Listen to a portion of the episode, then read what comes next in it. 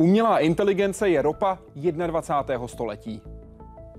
Říká profesor Michal Pěchouček, ředitel Centra umělé inteligence na fakultě elektrotechnické ČVUT. A dodává, ropu můžou těžit ti, co mají naleziště. Umělou inteligenci budou těžit ti, kteří budou mít vzdělané lidi a dobré podmínky pro biznis. Jak oboje pro Českou republiku zajistit? Ve kterých zaměstnání bude dominovat umělá inteligence a jak se dnes vedou kybernetické války? Vítejte ve světě vědy a otázek současné společnosti. Začíná Hyde Park civilizace.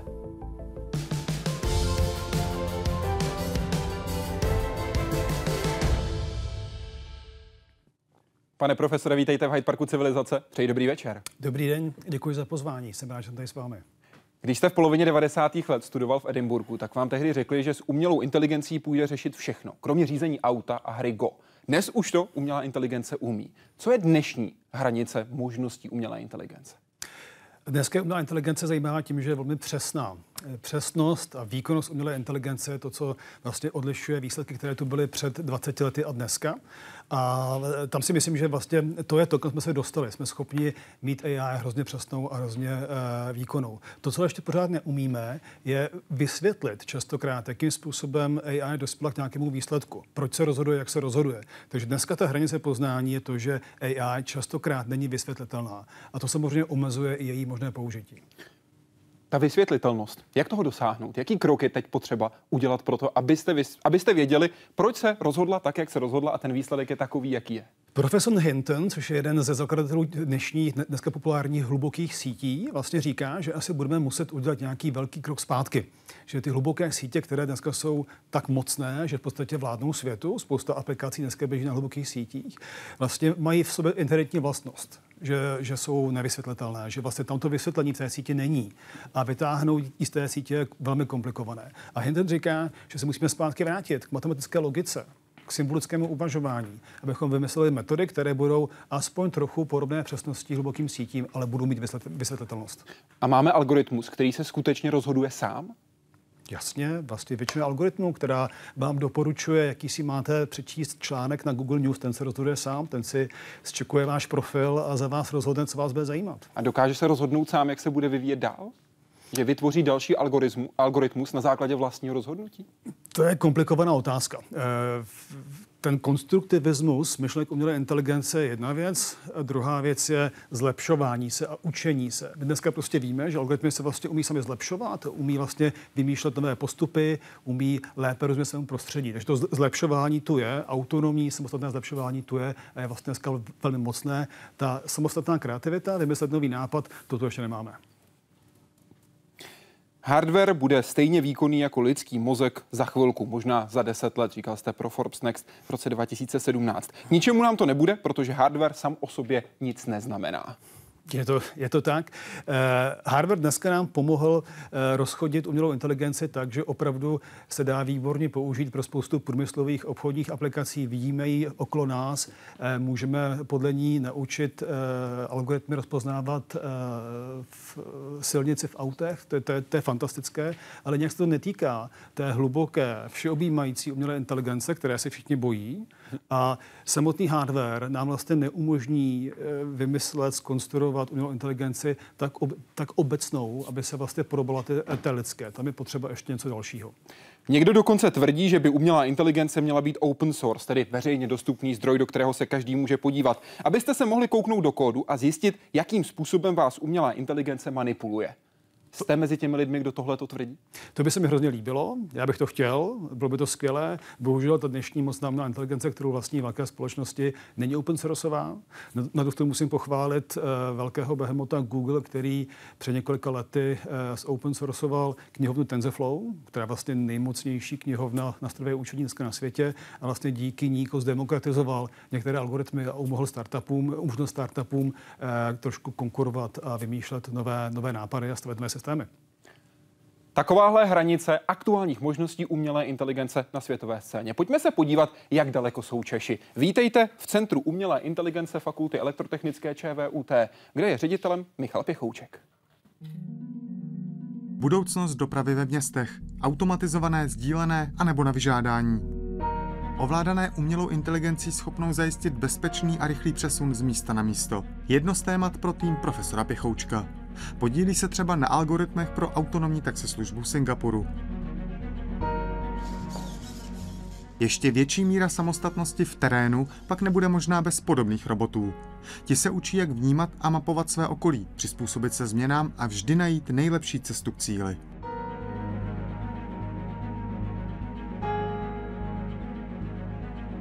Spoléhají nejen na kameru, ale také na informace proudící ze svých končetin, jejich pohybu a polohy. Ten robot si vytváří model, v, naš, v našem konkrétním případě si vytváří model energetické náročnosti prostupností terénem a dokáže podle tu informaci extrapolovat na, na terény nebo na prostředí, která dosud nenaštívil, ale třeba je viděl. V mapování mu můžou pomoct drony, velmi populární obor na poli umělé inteligence. Ovšem z ptačího pohledu krajina vypadá jinak než z kamery těsně nad zemí. Navíc ne vše, co vypadá schůdně, je bezpečné. Terén může být třeba příliš měkký. A naopak, ne vše, co vypadá jako překážka, je nepřekonatelné. Tam se právě objevuje ta, ta největší eh, výzva, kdy máme věřit tomu senzoru a kdy ten robot má zkusit si, že teda ověřit si tuto hypotézu, zkusit, jestli projde něčím. Což typický příklad eh, je třeba vysoká tráva. Výzvou je i dlouhodobě nezávislé fungování bez ohledu na počasí a dalších podmínkách. Za prvý se učí jak o, hm, řekněme, krátkodobých dějích, jako jak kolem chodí lidi, jak kolem jezdí další vozidla, tak se vlastně snaží učit i děje dlouhodobější, například to, jak se v průběhu dne mění osvětlení, nebo jak se v průběhu roku mění počasí. Proto i po setmění je takový robot schopný se orientovat, ačkoliv data z kamery mu říkají něco jiného než ve dne. Bezpečnosti internetu, který do lidských životů proniká stále víc, se pak věnuje další tým v Centru umělé inteligence. Třeba tím, že klade pasti v podobě těchto routerů, prvků chytré domácnosti anebo síťových disků. Jsou online, ovšem záměrně bez jakékoliv ochrany. Vědci totiž sledují jejich provoz a čekají na sebe menší odchylky naznačující, že se děje něco nekalého. Můžeme včas zjistit, že útočníci mají nějaký nový způsob, jak tyto zařízení napadnout a zneužít. Někdy takové útočníky záměrně pustí dál, do izolované části sítě, aby zjistili, jak se budou chovat tam. Jaký techniky používá, aby dále infikoval ostatní počítači v síti a tak dále. A tím, že můžeme vlastně anal- zapisovat jednotlivé kroky, co útočník udělá na tomto zařízení, tak můžeme se o nich mnohem více naučit. A tím jim zamezit v ovládnutí třeba kamer, anebo dalších přístrojů stále propojenějšího světa. Jaroslav Zoula, Česká televize. Kolega Jaroslav Zoula nás vzal do laboratoře a část laboratoře jsme vzali my pro vás sem do studia Hyde Parku civilizace. Dva roboti jsou tady s námi. Seznámíte nás, pane profesore? Jistě. To jsou jedni z našich nejzajímavějších eh, robotů v Centru umělé inteligence. Máme dlouhou dobu a eh, máme proto, abychom se naučili řešit ty komplikované robotické otázky. A ty komplikované jsou takové, kde například robot nemůže vidět, nevidí a má za úkol si terén zmapovat pomocí eh, těch taktilních dotyků s, terénem.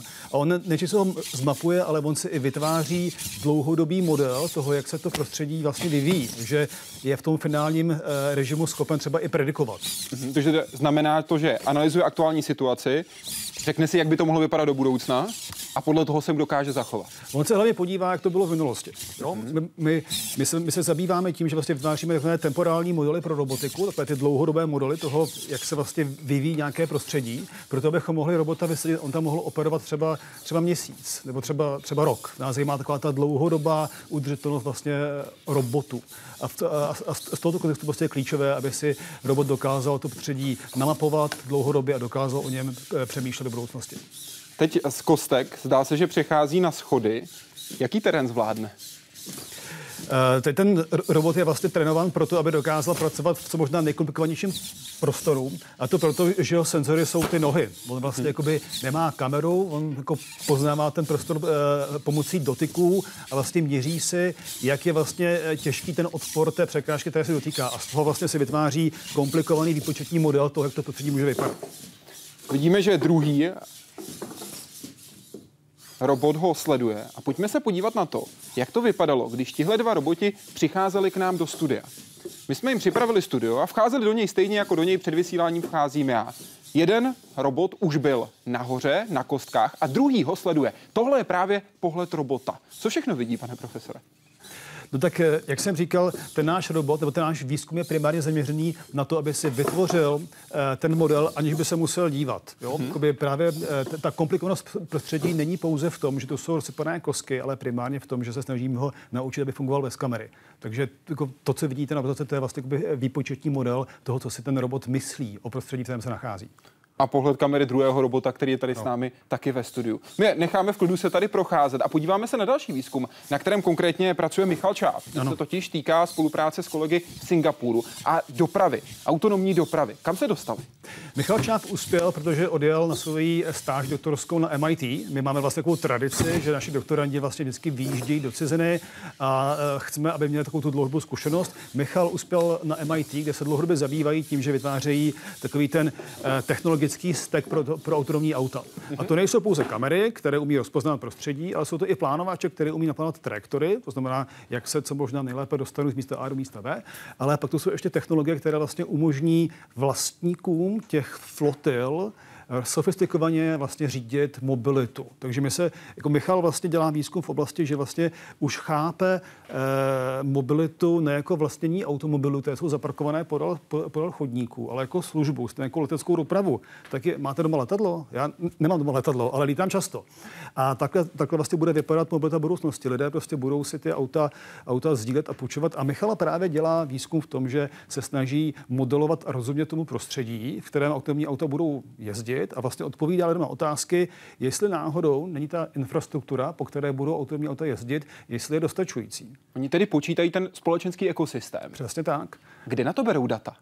Tak a to je výborná otázka, protože vlastně dneska umělá inteligence je strojové učení a strojové učení pracuje s daty a to je, to je typický příklad toho, kde vlastně data nemáme. My máme eh, data, z níž bychom se mohli naučit nové algoritmy, které by optimalizovaly dopravu a z tohoto důvodu umělá inteligence vlastně pracuje i se, sum, se simulacemi. Je to krásný příklad toho, kdy používáme simulace pro to, abychom si vlastně namodelovali budoucnost, abychom vlastně viděli, jak lidé budou používat autonomní auta, jak budou jezdit do práce, jestli, jestli jejich práce bude flexibilní, jestli budou vozit děti nebo nebudou vozit děti, jestli, jestli, jestli budou chtít jezdit v levném autě nebo v drahém autě, které se bude po každé jízdě mít. Takové otázky vlastně Michal studuje a odpovídá uh, na otázky, jestli je uh, možné možné používat stávající silnice, stávající infrastrukturu na autonomní dopravu. A zjišťuje třeba, že ve městech, které jsou přetížené, kde vlastně už dneska jsou velké zácpy, tak je potřeba tu infrastrukturu dřív změnit, než se e, napojí e, ta autonomní doprava. Jak velká část těch dat je vymyšlená? Tak já si můžu říct, že když Google trénoval své první kamery, tak měl za úkol e, projezdit e, 10 milionů mil, aby dostal povolení. To by trvalo dlouhou dobu a on během několika let nejezdil pouze jeden milion. A těch další devět se nasimuloval. A vlastně díky takhle, takovéto mixáži dat reálných a simulovaných dokázali vytvořit algoritmy, které měly ty vlastnosti, jaké potřebovali pro to, aby dostali povolení od úřadu. Z vašeho pohledu těch 9 milionů nasimulovaných mil kilometrů, hmm. o kolik je méně relevantních než ten jeden kilometr, který skutečně projel? Když se to dobře nasimuluje, je to stejně relevantní. Je to, mate- milion. je to matematika. Je to matematika, eh, statistické vlastnosti dat, které se používají eh, nasimulované a ty, které se používají vyzbírané, musí být stejné. Takže vlastně ono je velmi komplikované udělat takovou takzvanou believable simulaci, tu, kterou, tu, která se dá použít pro trénování algoritmu.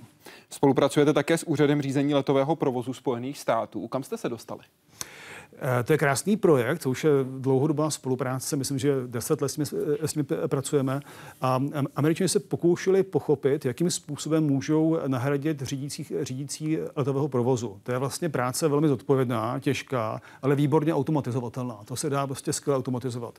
Takže není komplikované napsat algoritmus, který bude umět ty letadla pouštět nahoru a dovolovat jim přistát. Akorát, že vlastně to nikdo nedokáže vyzkoušet. Nedá se udělat experiment. Nedá se říct, tak teď pevní 14 dní, to zkusíme s robotem, budeme počítat spadlý letadla a potom podle toho vyhodnotíme, jestli to funguje nebo nefunguje. A tady Centrum umělé inteligence přichází systémem Agifly, který vlastně simuluje dopravu leteckou na Spojenými státy, simuluje chování stávajících řídících letového provozu a vlastně umožňuje takhle virtuálně experimentovat a ukazovat například, že když se teda zvětší sektor, který jeden uh, řídící opospodařovává a bude používat k tomu víc uh, algoritmů umělé inteligence, jestli pořád budou ty oblaka bezpečná nebo ne. To se ukazuje. Je pomoc vhodná nebo ne? No, ukazuje se, že ten člověk tam pořád jako nemusí být. Že vlastně ideální, ukazuje se, že ideální je to člověka nahradit úplně a vlastně používat pro tu jako rudimentární, jednoduchou část eh, pouštění letadel nahoru a přistávání použít algoritmy. Mít tam člověka pouze jako hlídače, jestli se něco špatného neděje. Jaké změny přijdou ve zdravotnictví a v právu? Vy jste konkrétně pro rozhovoru pro Český rozhlas radiožurnál říkal, cituji, medicína je komplikovaná věda, je to věda a žádný lékař nemá dar, aby dokázal číst těch 10 tisíc článků ročně, které vyjdou, aby si udržel úplnou hranici poznání, ale počítač to dokáže. Tedy analýza velkého množství dat. Kdo ta data bude vybírat a jak je ta umělá inteligence bude moct vyhodnotit jako relevantní nebo nerelevantní pro daný případ? Tam jsou dva problémy. Jedno je diagnostika, která dneska se vlastně dělá, bych tak řekl, jako dosti pocitově. Vlastně doktoři mají naučené postupy, které jsou relevantní, mají nastudované a z nich jako dedukují nějaké hypotézy. A na základě vlastní zkušenosti se rozhodují. A zkušenost. Ta zkušenost toho doktora je velmi důležitá. Právě tak, kdybychom dokázali data a ty hypotézy korelovat s deseti milionama podobných pacientů, tak jsme schopni se vlastně ještě přesně rozhodnout. Jo? Takže, takže jako ta diagnostika je ohromná příležitost pro, pro medicínu jednak ušetřit, protože diagnostika je drahá, stojí spoustu peněz a zdravotnictví je drahé všude na světě, takže bychom dokázali tady ušetřit, aby se to dělalo automaticky a ještě zpřesnit. Je to úžasné, mám příklad. Eh, jeden startup, startup v Americe eh, dělá to, že testuje pacienty, který, kteří trpí psychickými poruchami. Na to jsou léky a doktor, psychiatr vlastně neví, jak ty léky fungují. Pozve se toho pacienta za tři neděle a zjistí, jak se vám daří. Mm-hmm. A buď to, to funguje, nebo to nefunguje. A teď umělá inteligence, která je v hodinkách, vlastně vám dokáže během prvních hodin nasazení té medikace už monitorovat a měřit ten váš psychický stav. A vlastně je schopna zkrátit dramaticky tu testovací část pro pacienta, jestli lék funguje nebo nefunguje. To připadá úžasný. To znamená, korelace by byla na umělé inteligenci a kauzalita by byla na člověku. Přesně tak, přesně tak. A já si jako ještě myslím, že e, vlastně v, v tom zdravotnictví, že to je obor, který jakoby je automatizovatelný po stránce diagnostiky. Myslím si, že ta chirurgie, spousta lidí se těší na roboty chirurgie, to mi připadá nezajímavý. Jako to, jako tam, tam, to, tam, to, tam to tolik není. Ale je tam ta ohromná část poskytování péče ten caring. A tam já si myslím, že roboti se nedostanou. Myslím si, že lidé prostě budou vyžadovat dlouhodobě, aby se o ně staral člověk, aby tu pomoc, ten, jako ten, e, tu pomoc starání se o nemocného, nemohoucího, aby, aby to poskytoval člověk. Třeba si myslím, že budou roboti, kteří budou takový ty e, exoskeletoni, kteří prostě budou pomáhat sestřičkám, teda, aby unesli starého pacienta, že to bude takový jakoby, mixáž člověka a robota, ale že bychom měli v domovech důchodců roboty a ty by to tam všechno řídili, to si myslím, že se nestane nikdy. Proto že bychom přišli o ten lidský ano, přístup, ano. samotný jako takový. V okamžiku, kdyby někdo dokázal napadnout tento systém, změnil by vám v důsledku medikaci, změnil by vám v důsledku to, jakou léčbu máte. No, proto, je důležitá, proto je důležitý sektor eh, kyberbezpečnosti a vůbec ochrany nejen sítí, ale systémů a v zásadě, řekl bych, života, který dneska žijeme. Jo? Eh, je spousta peněz se utrácí do toho, abychom dokázali pochopit eh, uvažování útočníků, abychom dokázali zabránit, napadnout naše sítě. Bohužel je v tom, v tom peníze. Kyberkriminalita vlastně jako je výdělečná činnost jako, každá, jako každý jiný zločin. A bohužel ta investice na straně toho útočníka častokrát bývá výrazně nižší než na straně toho obránce. Jako obránit komplikovaný, složitý internet, který vlastně nám slouží slouží k dobrým účelům, je velmi těžké. To je ta asymetrická válka. Ano. Přesně tak. A napadnout, najít někde nějakou chybu a tu využít a díky té chybě rozložit organizaci vlastně není tak nákladné, jako ten eh, internet jako celý vlastně chránit jsou v podstatě tři skupiny uživatelů, o kterých můžeme zjednodušeně řečeno mluvit. Běžný uživatel, u kterého může docházet k nějakému vydírání, například někdo zašifruje jeho data, ukradne jeho data a chce peníze za to, aby mu je buď vrátil, anebo odšifroval, takzvaný ransomware. Vy potom hovoříte o ransomwareu druhé generace, která se týká výrobních závodů, průmyslových jednotek. Jaký tam může být potenciální útok? Jestli můžu, já se ještě vrátím k tomu Prosím. prvotnímu ransomwareu. Mně to vlastně připadá, že to je vlastně jako jeden z nejzajímavějších jevů v, v kyberkriminalitě za poslední dobu, protože to vlastně umožňuje napadnout obyčejného člověka. Do té doby platilo, že vyvinout nějaký virus stojí deset, desítky tisíc dolarů mm-hmm. a co se na obyčejném člověku vezmou. Vlastně bylo to, jako nevyplatilo se vlastně napadat obyčejné lidi. Nestálo to za to. Nestálo to, nestálo to za to. Dneska díky ransomwareu a díky vlastně umělé inteligenci, která dokáže generovat ransomware ve velkém množství, velmi přesně a extrémně levně, se začíná vyplácet napadat obyčejné lidi. V tom si myslím, jako, že je vlastně veliká změna v tom, eh, v tom poli eh, kyberkriminality. Eh, pravdou ale je to, že obrana je velmi jednoduchá, obyčejného člověka, dodržovat základní pravidla hygieny v používání internetu, sociálních sítí a, své vlastního počítače. A k vaší, k vaší otázce, ano, já si, já si myslím, že tento vlastně model, kdy někdo napadne eh, velkou komplikovanou infrastrukturu, ale nezničí, pouze ukáže, že ji může zničit a díky tomu bude vydírat. To je podle mě ransomware druhé generace a ten si myslím, že je tady za dveřmi. To se prostě bude, bude dít, protože třeba vemte si, že byste dokázal eh, nějaký velký internetový obchod odpojit od eh, internetu na, na hodinu, tak se dá přesně spočítat velmi exaktně, jaká toho je ekonomická ztráta. Myslíte, že tohle je za dveřmi, nebo už jsme těmi dveřmi prošli a firmy to jenom nepřiznávají? Tak eh, to bychom viděli, protože ty shopy v podstatě fungují. Teď myslím, jestli třeba došlo k výpadku na tři minuty, nevšimli jsme si toho, spadly servery, firma nepřiznala, že tam byl ještě krok dvě, ozvali se útočníci, příště to nebudou tři minuty, ale tři hodiny. Tak třeba eh, můžu říct, že veliká americká banka, Bank of America, eh, se brání eh, velkým virům a velkým, velkým systém, eh, velký, problémům způsobeným těmito útoky. A oni říkají, oni přiznávají, že si vždycky mysleli, že eh, čas mezi napadnutím tak velké banky a poklesem ceny akcí jsou řádové desítky minut. A zjistili, že to jsou pouze jednotky sekund to je jakoby zajímavý, vlastně hmm. zajímavý okamžik, že vlastně ten internet je tak provázaný, že případný útok se vlastně projevuje v tom ekosystému okamžitě. A to je, to je těžké. Takže ten vlastně v tom, v tom reálném eh, okamžiku vlastně obránce nemá čas toho moc plánovat, vlastně musí tu obranu mít na, naprogramovanou dopředu. Buď se Takže, ubrání Přesně tak. Buď to dobře zainvestoval a má dobrý systémy, má šikovný lidi, investuje do toho, že má vizionáře, kteří rozumí útokům budoucnosti a jsou připravení, anebo zaspal dobu a pak jako nemá čas se tomu útoku bránit. V září 2017 pro Forbes Next řekl, cituji, dovedete si představit, že se někdo naboří do interních statistik Světové banky, tak může manipulovat prakticky s celým lidstvem. Tak to jsem říkal dřív. Eh, dneska si myslím, že se dá manipulovat s tím eh, lidstvem jako jednodušším způsobem, že se vlastně ty podkodové data nebo data, které používají lidi pro rozhodování, vlastně dají měnit jednodušeji. Mhm. Například, když lidé se rozhodují, koho budou volit, tak se dívají na nějaká data a ty data vlastně vznikají eh, v těch sociálních bublinách autonomně, to je pravda.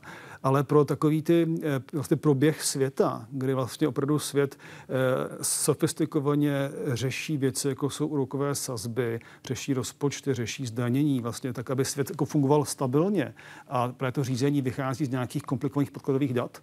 Tak když ty data kdo napadne a dokáže pomalu měnit, ne, že je změní hnedka, ale se pomalu, tak vlastně může ohýbat nějakou strategii rozhodování směrem, který mu připadá zajímavý, například teda eh, se týče toho bankovního sektoru. To jsou, jak vy říkáte, fake news, fake news. A ne tedy, jak říká Donald Trump, fake news, to jsou, ale... To jsou fake, to jsou fake data. Vlastně. Fake data. Děje se to dneska? Nevím. Co byste udělal, kdyby se to dělo? Nevím. no comment. Dokázal byste je změnit, ta data? Ne, ne, ne, já ne. Já, já jsem... Znáte lidi, kteří by to dokázali? Uh, já znám skvělý lidi, kteří fantasticky rozumějí kyberkriminalitě, ale znám všechny, co jsou na té dobré straně. Já neznám někoho na té špatné straně.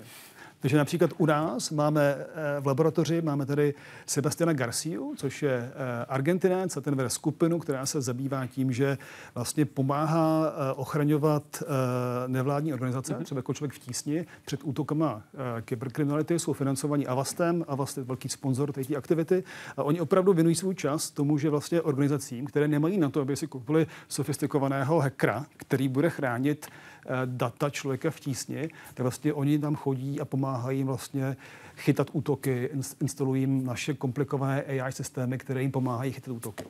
Proto, abyste těm útokům mohli lépe porozumět, tak využíváte takzvané honeypots. Co to je? Ano. to jsou, uh, to jsou fake computers. Mm-hmm. to, jsou, to jsou vlastně umělé vytvořené počítače, které prostě, nebo jsou, jsou, jsou, to počítače, kteří se chovají, jako by to byly ty důležitý správci dat. Jo? A, vy, a vysílají signály, vy, vypadají jako nějaké databáze a vlastně uh, navádějí toho útočníka, aby se o to zajímal. Mm-hmm. A vlastně dneska si použije hypotet primárně proto, abychom si dokázali představit, jak útočník funguje, co chce, kudy půjde. Takže vlastně vy si ho pustíte na ten honeypot a tam se díváte, co dělá. Eh, my si myslíme, že v budoucnosti je velká příležitost použít honeypoty proto, abyste vlastně eh, dával tomu útočníkovi data, která vlastně třeba nedávají smysl. Představte si, že jste banka a že vlastně budete, eh, necháte si vykrát nějaký údaje a potom budete chtít, aby ten hacker ty údaje prodal někomu nějaký třetí straně, ale ty údaje budou špatný. Tak ten, tak ten zákazník si potom řekne, tady od toho útočníka já si to už nikdy nekoupím, protože to, co mi tady eh, vykart poslali, to prostě nedávalo smysl. A tím se můžete chránit. Dozví se ten útočník někdy, že se dostal do téhle léčky? Chytrý útočník se dozví. Hloupý útočník se nedozví. Jak to udělat, aby člověk vždy dokázal ovládnout tím vytvořenou umělou inteligenci? Nehrozí, že to nakonec ovládne lidstvo, třeba inteligencí, kterou sama vytvoří, tedy prostřednictvím svých úvozovkách potomků. Lze zajistit, aby to šlo kdykoliv vypnout? Já mám velkou úctu vůči vizionářům, jako byl, jako byl zasnulý profesor Hawking, který vlastně říkal, že se to může stát, takže bychom se toho měli bát. Já vlastně věřím jeho úsudku do té míry, že s tím souhlasím, že se to může stát. Ale, ale, ale neříkám, že se to stane brzo, že se, to, že, že, že se toho dožijeme. A hlavně neříkám, že bychom se toho měli bát. Já si myslím, že lidská kreativita a vlastně ty chytrý mozky, co tady jsou, by se měly zabývat důležitějšími otázkami. Já si myslím, že umělá inteligence právě ta současná, která tu dneska je, nás ohrožuje bezprostředně. O tom jste mluvil v Českém rozhlase. Konkrétně v říjnu 2017. Překvapuje mě, jak málo experti na umělou inteligenci varují lidi před tím, jak opravdu jim vezme práci. Ano, já si myslím, ano, já si myslím, že umělá inteligence má dvě nebezpečí. Jedno je ohrožení demokracie, protože jak jsme viděli, dokáže zmanipulovat volby, například ve Spojených státech. To je jako jeden, jedna kategorie ohrožení umělé inteligence. A druhá je ta, že prostě umělá inteligence to je od toho, aby lidstvu šetřila energii, aby se lidstvo nemuselo zabývat něčím, co mu, ani, co mu tak moc nejde, kde prostě neefektivní. Mm-hmm. A lidská práce je velmi neefektivní věc a umělá inteligence bude tu neefektivní práci nahražovat. A bohužel si nemyslím, že by lidstvo, minimálně to bez, bezprostředně, které mě obklopuje v České republice, by, si do, by, si, jako by mělo strategii, jak vlastně lidem v České republice uchránit práci po té, co přijde umělá inteligence a veliké procento práce nahradí. Typově, která práce bude nejohroženější? Spousta lidí říká, že taková ta manuální, že přijdou roboti, vezmou nám práci. Já si myslím, že to už není tak, tak dneska silný argument, protože spoustu práce jsme, jsme automatizovali. Já si myslím, že to je práce, která je intelektuálně manuální, abych tak řekl. Práce, kdy, kdy vlastně někdo přijde do práce a píše, píše maily nebo dělá nějaké analýzy, něco počítá. To je prostě něco, co umělá inteligence umí. Takže krom dopravy, která je téma sama o sobě, protože řidič vlastně bude vymírat, povolání řidič prostě se stane pouze hobby, takže řidiči jsou extrémně ohrožená eh, skupina zaměstnanců. Tak pak to jsou ty práce, které jsou podle mého názoru v bankách, pojišťovnách, ve státních úřadech. Sekretářky, manažeři. Manažer, já jsem manažer na univerzitě. Já si myslím, že manažeři budou ohrožený, ohrožený druh. Lidstvo bude chtít ty vizionáře, kteří budou schopni skupiny a firmy vést do té budoucnosti, ale aby někdo dělal práci úkoly na, na podúkoly a kontroloval, jestli se udělala, to prostě, to už nebude potřeba. Pojďme se podívat na konkrétní důsledky automatizace pro Českou republiku. Konkrétně se opřeme o analýzu společnosti Deloitte, kterou udělal ekonom David Marek se svými kolegy. Oni konkrétně využili metodu, která byla představena v roce 2013, a to konkrétně Karlem Freyem a Michaelem Osbornem. Ale k těmto datům vzali, do této metodě vzali data z OECD a Eurostatu čistě pro Českou republiku a říkají, že u nás je celkem 51% pracovních míst vystaveno vysokému riziku automatizace, 21% střednímu riziku a 28% nízkému riziku automatizace. Pokud jde o konkrétní odvětví, největší riziko se týká dopravy a skladování, těžby, ubytování, stravování, pohostinství a také zpracovatelského průmyslu. U všech těchto čtyřech odvětví je to vysoké riziko nad 60%. Samozřejmě ale každé z těchto odvětví má jiný význam pro českou ekonomiku. Pro nás je zásadní zpracovatelský průmysl. Ten dodává desítky procent českého HDP a samotné riziko spjaté s automatizací se dotkne až 1,5 milionu lidí. Vysoké riziko se konkrétně dotkne téměř 1 milionu lidí, což jen u zpracovatelského průmyslu znamená téměř každého 11. člověka v České republice.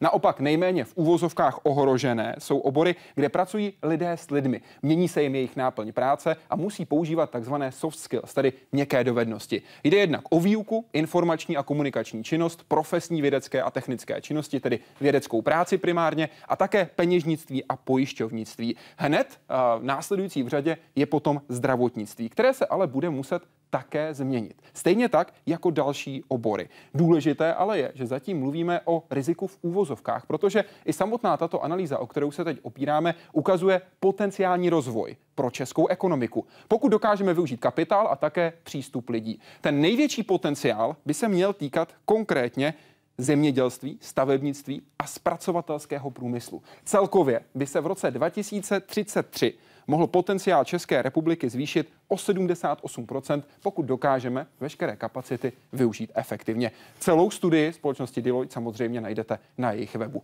Pane profesore, vy říkáte, budeme muset začít chápat hodnotu práce jiným způsobem. Když vidíme i tato data, jaký budeme muset chápat?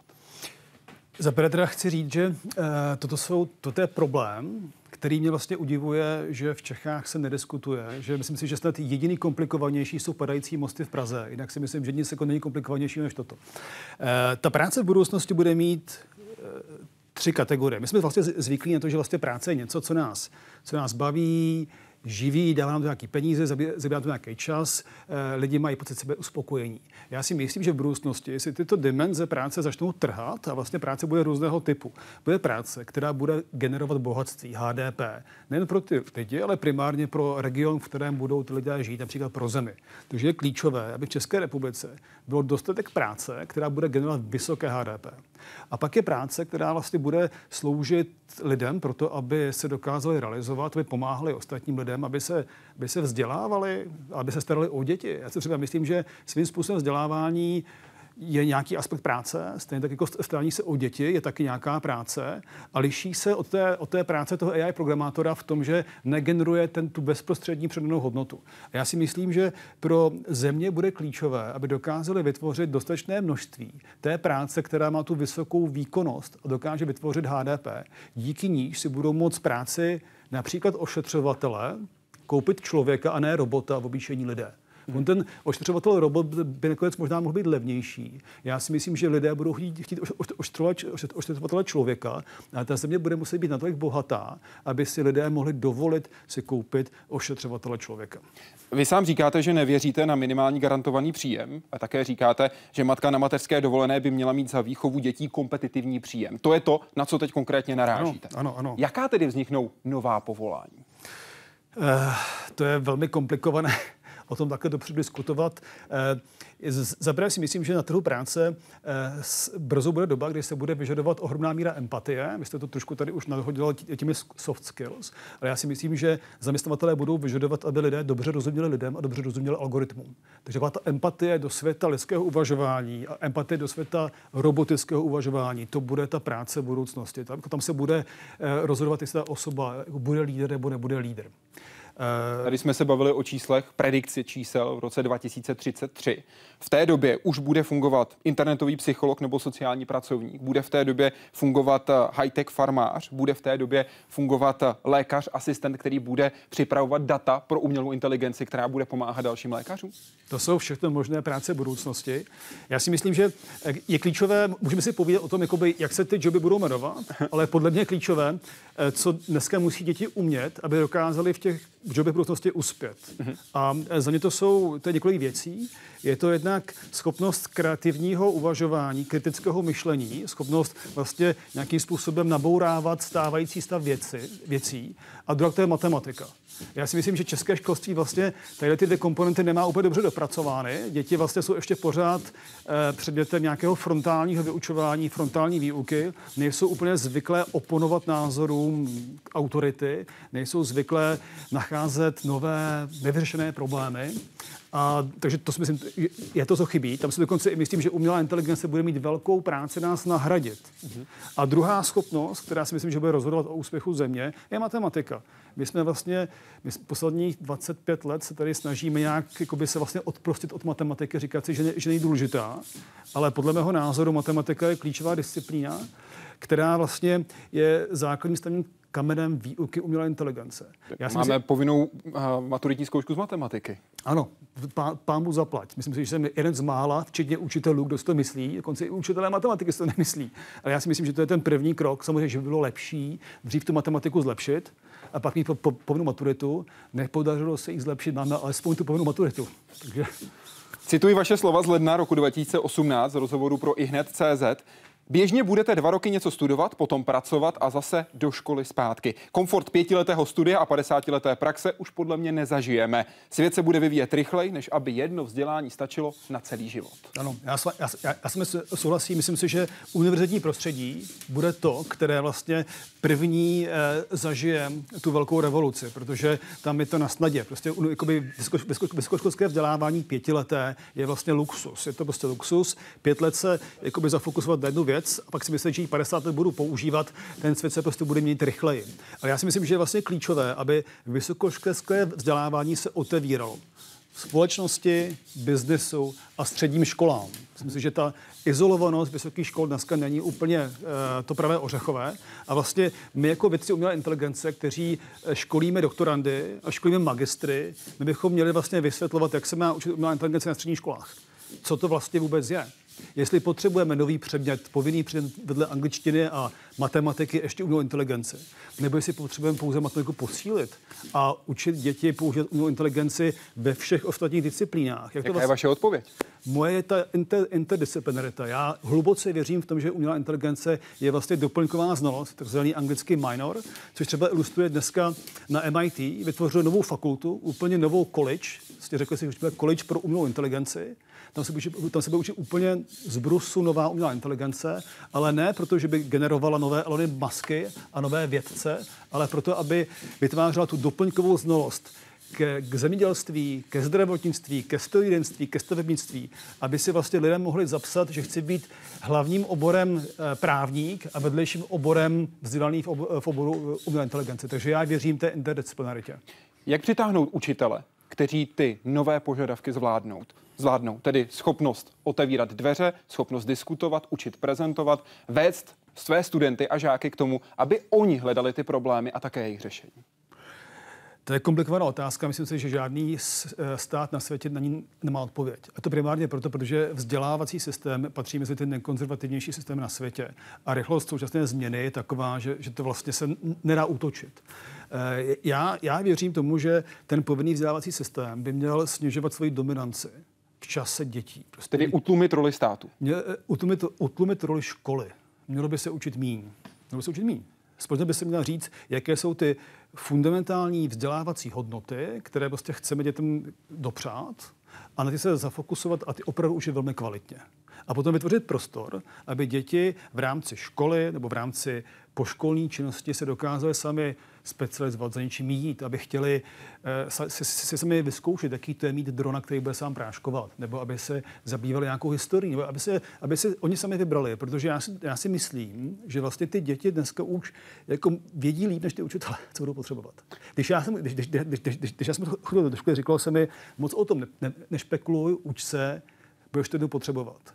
Dneska si myslím, že to neplatí. Že ty děti jsou partnerem učiteli a ty děti sami dobře vědí, nebo, nebo sami, sami málo vědí, jako ty učitele, co budou potřebovat a co umí a neumí. Takže já si vlastně myslím, kdyby se trošku snížila ta časová dominance školy a vytvořil se prostor, samozřejmě vedený, jo? Mm-hmm. aby ty děti sami dělali experimenty, aby, aby, si, aby si vlastně hráli s technologiemi. A kdo by je měl vést? Tady si myslím, že je prostor pro uh, neziskový sektor, pro firmy, pro uh, privátní donory a hlavně pro rodiče. Česká republika je typická tím, že český rodič vlastně si říká, posílám hloupý dítě do školy a přichází mi chytrý. A vlastně mám to, mám to vyřešený. A tak to bohužel není. Myslím si, že rodiče by prostě měli vědět, že když nebudou participovat na, na výuce, na vedení dětí, tak ty děti neuspějí. V říjnu 2017 jste pro Business i hned CZ řekl, cituji, programování bude stejně důležité, jako je teď schopnost dobře psát česky, česky, počítat nebo dorozumět se anglicky. Bude to páteřní dovednost.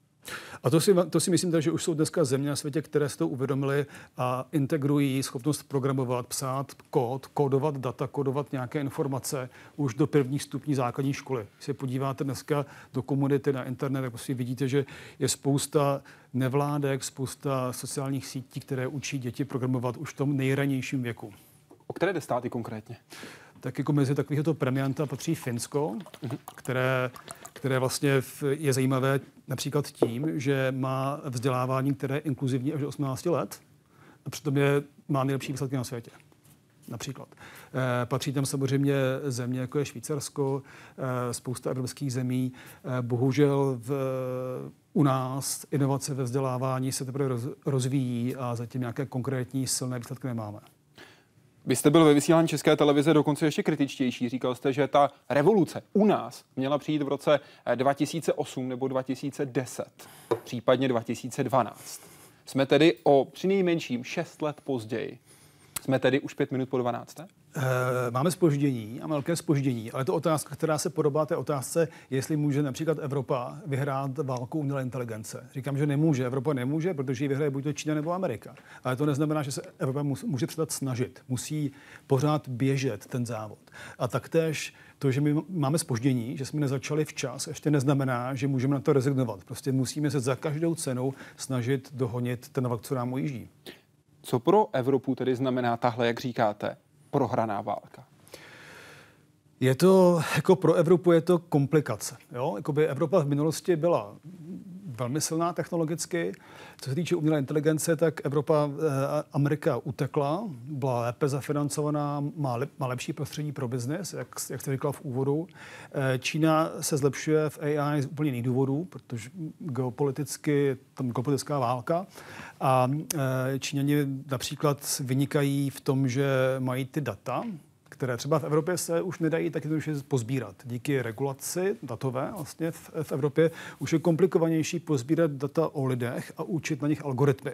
Je to komplikované pro vědce, je to dobré pro společnost. Jo, společnost je vlastně méně řízená umělou inteligencí. Eh, v Číně tomu tak není. V Číně vlastně eh, kamerová data, face recognition po celé zemi vlastně k dispozici, takže tam se dají testovat a trénovat algoritmy, které budou výrazně mocnější než ty evropské ale ta cena, kterou za to Čína zaplatí, je snížení e, svobody lidí, kteří jsou tou umělou inteligencí monitorováni a vedeni. Představte si situaci, že jste neomezeným vládcem České republiky. Máte čtyři roky. Jste vy jediný, kdo rozhoduje a když rozhodnete, tak se situace mění. Jaké tři kroky uděláte? Tak první krok by, by byl ten, že bych chtěl vytvořit e, v Čechách co nejvíc pracovních míst v oblasti umělé inteligence. Aby se do to znamená? Jak to uděláte? Aby se, aby se do Prahy nasáli lidé, kteří budou uh, ty, kteří jsou schopni dělat tu super velkou přidanou hodnotu. Jak je sem dostanete? Příklad třeba Justin Trudeau v Kanadě si vlastně uvědomil, Kanada je podobná jako Česká republika, je to hodně automobilová země, eh, závislá na Spojených státech a on chtěl tady tu závislost snížit, to prostě udělal to, že ekonomicky začal podporovat startupy, aby se zakládaly ne v Kalifornii a ne v New Yorku, aby se zakládaly v Torontu. Takže lákal kreativní lidi do Toronto. Lákal je tím, že pod podporoval univerzity, lakali tím, že snižoval imigrační bariéru vlastně odborníků, kteří umějí umělou eh, inteligenci do, do Kanady a vlastně vytvořil místo, kde třeba dneska v samotném Torontu je 900 volných pracovních pozic v oblasti umělé inteligence a nedají se zaplnit.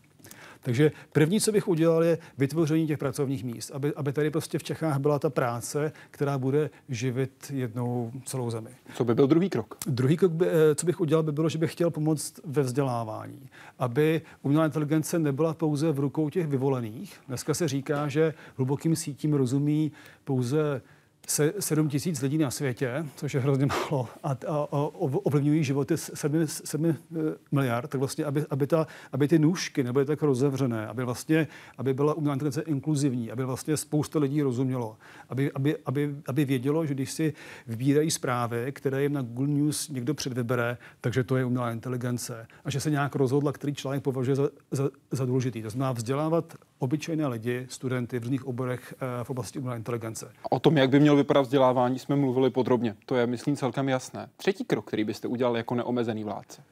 Dobrý prostředí pro biznes. Prostě... Praxi to znamená?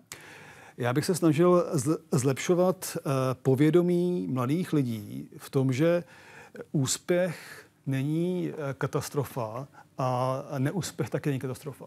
Česká republika se v tom prostředí pro biznis liší třeba od Kalifornie v tom, že v Kalifornii je běžné vyhrávat a běžné prohrávat. A ta zkušenost s výhrou a s prohrou se sdílí, každý o ní ví a vlastně je to úplně normální věc. V Čechách zkrachovat, prohrát znamená stigma. Každý se toho bojí. A tím, že se lidé bojí prohrávat, tak vlastně méně riskují. Musím říct, jako, že i ta opačná stránka, když člověk vyhraje, tak to taky bývá nepříjemné, takže i toho se občas lidé bojí. Takže vlastně český, star, český ideální startup je SROčko s 20 lidma, který si šušňám 20 let v podstatě. Ale to není inovace. Tam nevzniká nic nového. To je, to je málo. My chceme víc. My chceme vlastně, aby tady vznikaly firmy, které prostě budou mít obrat miliardy dolarů. A to nejsou ty SROčka se 20 lidmi. Takže vlastně podpor, vytvořit lepší prostředí pro biznis, inkluzivní, umožnit, uh, umožnit cizincům, aby jednoduše mohli pracovat v Čechách, aby mohli chytří lidé, kteří jsou vzdělaní a rozumí umělé inteligenci, aby mohli přicházet do Čech, aby mohli do Čech přicházet uh, profesoři ze zahraničních univerzit, aby prostě tady pro ně bylo místo, aby byli adekvátně zaplaceni, aby, aby, se, aby se školy otevíraly. Takže dobré místo pro biznis. Vy jste váš startup, který jste měl s kolegou, prodal, když byl ve ztrátě. Jasně. To je, to je ta základní myšlenka. Když máte startup a máte zisk, tak ten investor vlastně na vás křičí, já ten zisk nechci, já chci, aby ty peníze, co vám zbydou, byste zpátky vracel do firmy a, zlep, a, rostli rychle, zlepšovali, byste si najmul dalšího inženýra. To je to, je to je startup, protože ty startup prostě musí být ve ztrátě a musí se vlastně jakoby zvětšovat a růst rychleji, než jak mu umožní jeho obchodní model. Takže to je jedno ze základních nepochopení vlastně českých startupů. Prostě je potřeba ve ztrátě. Když se podíváme na českou realitu, máme tady tedy averzi k riziku. Když se podíváme do Silicon Valley, vidíme tam přístup jiný, jak vy jste ho popisoval. Krach v Silicon Valley neznamená neúspěch. Naopak, když jsem mluvil s některými lidmi, kteří v Silicon Valley buď pracují nebo pracovali, tak mi říkali, já když jsem neskrachoval, tak se na mě dívají divně, mm-hmm. když mhm. přijdu do nějaké další firmy. Vy tohle považujete za správný směr. Ano. Jak to tedy přenést fyzicky do České republiky? A teď nemyslím ty konkrétní kroky, ale tu mentalitu, ten přístup. Tak já si myslím to, že eh, lidé, kteří měli úspěch, tak ho musí být ochotni sdílet a musí dát čas čas a energie a kuráž tomu, že přijdou do Hyde Parku a budou o svém úspěchu hovořit. Hrozně důležitý. E, pak si myslím to, že vlastně lidé by to měli i transparentně hezky hovořit o svých neúspěch, ne, neúspěších. Takže jako by to, to, to sdílení té informace, e, role models, modely, vlastně, aby si prostě, jak řekl tady Jakub Nešetřil, který tatínek profesora Matfizu prodal krásnou firmu Oracle. Je to prostě vizionář. Prostě, aby si ho studenti vážili a říkali, já jdu na Matfiz, protože na Matfizu jsou ty nešetřilové. A to je prostě úžasný. A proto tam jdu. Protože, protože tam je Kuba nešetřil a jeho, a jeho táta. To, bych, to si myslím, jako, že tato mentalita vlastně jako nějak rozumě těm úspěchům a personifikace s osobami, to je to, co bych doporučoval. Pak za námi přišli zástupci InQtel, což je investiční odnož CIA a řekli nám, chlapi, to chce startup. Američané nás do toho vlastně navedli. Pomohli jsme i naší škole. Americká armáda již zdvojnásobila financování této univerzity poté, co viděla, že v ní jsou lidé, kteří dokážou dotáhnout výzkum do komerční fáze. Říkal jste v září 2017 pro Forbes Next. Tohle je úspěch. Mm-hmm. Úspěšný startup, který jste prodal za ne, nepopsanou cenu. Mm-hmm. Ta mhm. nebyla zveřejněna. Jaký byl ten váš největší neúspěch? To selhání, které byste, jak říkáte, měl také sdílet. Tak eh, to je těžké. Já, já vám třeba povím, co, co říkám klukům, kteří dělají startup, jak, jak si mám sdílem své zkušenosti negativní. A říkám jim, eh, nebuďte skromní a dobře si ohodnoťte ten svůj iniciální nápad. My jsme si ho špatně ohodnotili. My jsme v té iniciální fázi jsme vlastně spolupracovali s andělským kapitálem a způsobem takovým, že vlastně e, náš nápad v očích investora měl nízkou cenu, což vlastně nám potom znemožňovalo tu firmu zvětšovat a zvětšovat a zvětšovat. Každý eh, z kluků, kteří věří tomu, že jejich startup bude jednou velký, už v té prvotní fázi musí být schopni argumentovat, jak to je velká myšlenka. A to jsme tehdy nedokázali. Tedy think big. Think big from the first, from the first day. Od prvního dne. Prvního dne. Pokud jde o samotné centrum, jehož je ředitele Michal Pěchouček, tak to se zaměřuje na různé oblasti, mimo jiné také na teorii her. A krok, úspěch, výsledek, který obletěl doslova celý svět, se týká pokru. Jmenuje se Deep Stack. Před 21 lety to byly šachy. Před sedmi televizní vědomostní soutěž. A před dvěma roky došlo i na Go. Loni pak člověk vyklidil umělé inteligenci pole v další hře. Tentokrát to byl pokr a jeho varianta Texas Hold'em.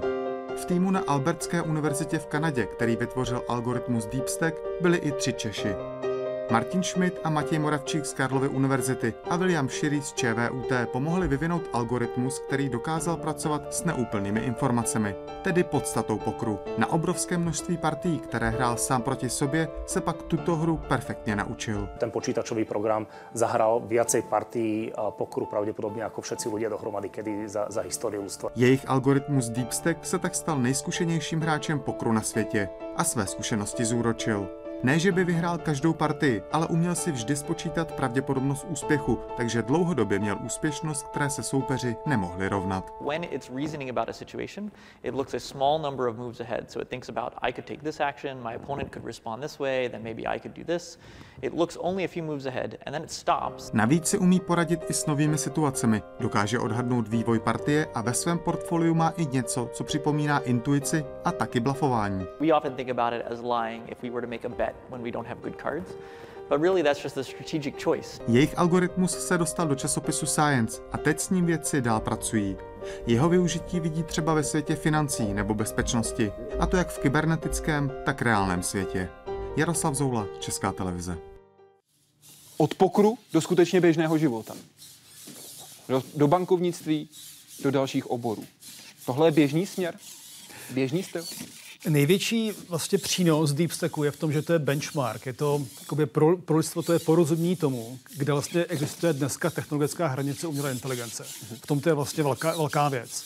A ty lidé, kteří se zabývají tou obecnou umělou inteligencí, si vlastně myslí, že můžeme vytvořit algoritmus, který bude umět víc věcí zároveň, mm-hmm. tak ty vlastně se dívají na hoši z DeepStacku a koukají se, jak oni vyvíjí algoritmus, který bude umět hrát poker a zároveň hrát šachy. Je to vlastně vůbec možné? To jsou dvě různé hry, každá má jiná pravidla. Jedna je skrytá, druhá je otevřená. Může naučit algoritmus šachy a go zároveň? Můžu naučit poker a šachy zároveň? To jsou ty velké otázky. A hoši, hoši z DeepStacku a z podobných skupin, například z DeepMindu, eh, který patří Google, vlastně studují tyto schopnosti eh, učit se víc věcí zároveň. Kde se teď nacházíme? Jsme v technologické zimě nebo v technologickém létě? Hrozně zajímavá otázka. Já jsem dostatečně starý na to, abych mohl říct, že jsem už zažil nějaké, nějaké, nějaké zimy a nějaká léta v umělé inteligenci. A já se domnívám, že dneska jsme na začátku exponenciály, takže nás nečeká žádná zima. A to z toho důvodu, že umělou inteligenci, krom výpočtu a peněz, pohání lidská neefektivita si podívejte, že opravdu ty roboti začínají řídit auta, protože je budou řídit přesněji, lépe a bezpečněji než lidé. A takových oborů lidské činnosti, kde je člověk neefektivní, je zatím hodně. A já si myslím, že než umělá inteligence nevyřeší veškerou lidskou neefektivnost, tak nepřijde žádná zima. A to já vidím na desítky let. Myslíte si, že rozvoj umělé inteligence povede k omezení rozvoje kreativity? Nebo dokáže umělá inteligence napsat lepší, lépe vypointovaný vtip, knihu, scénář než člověk?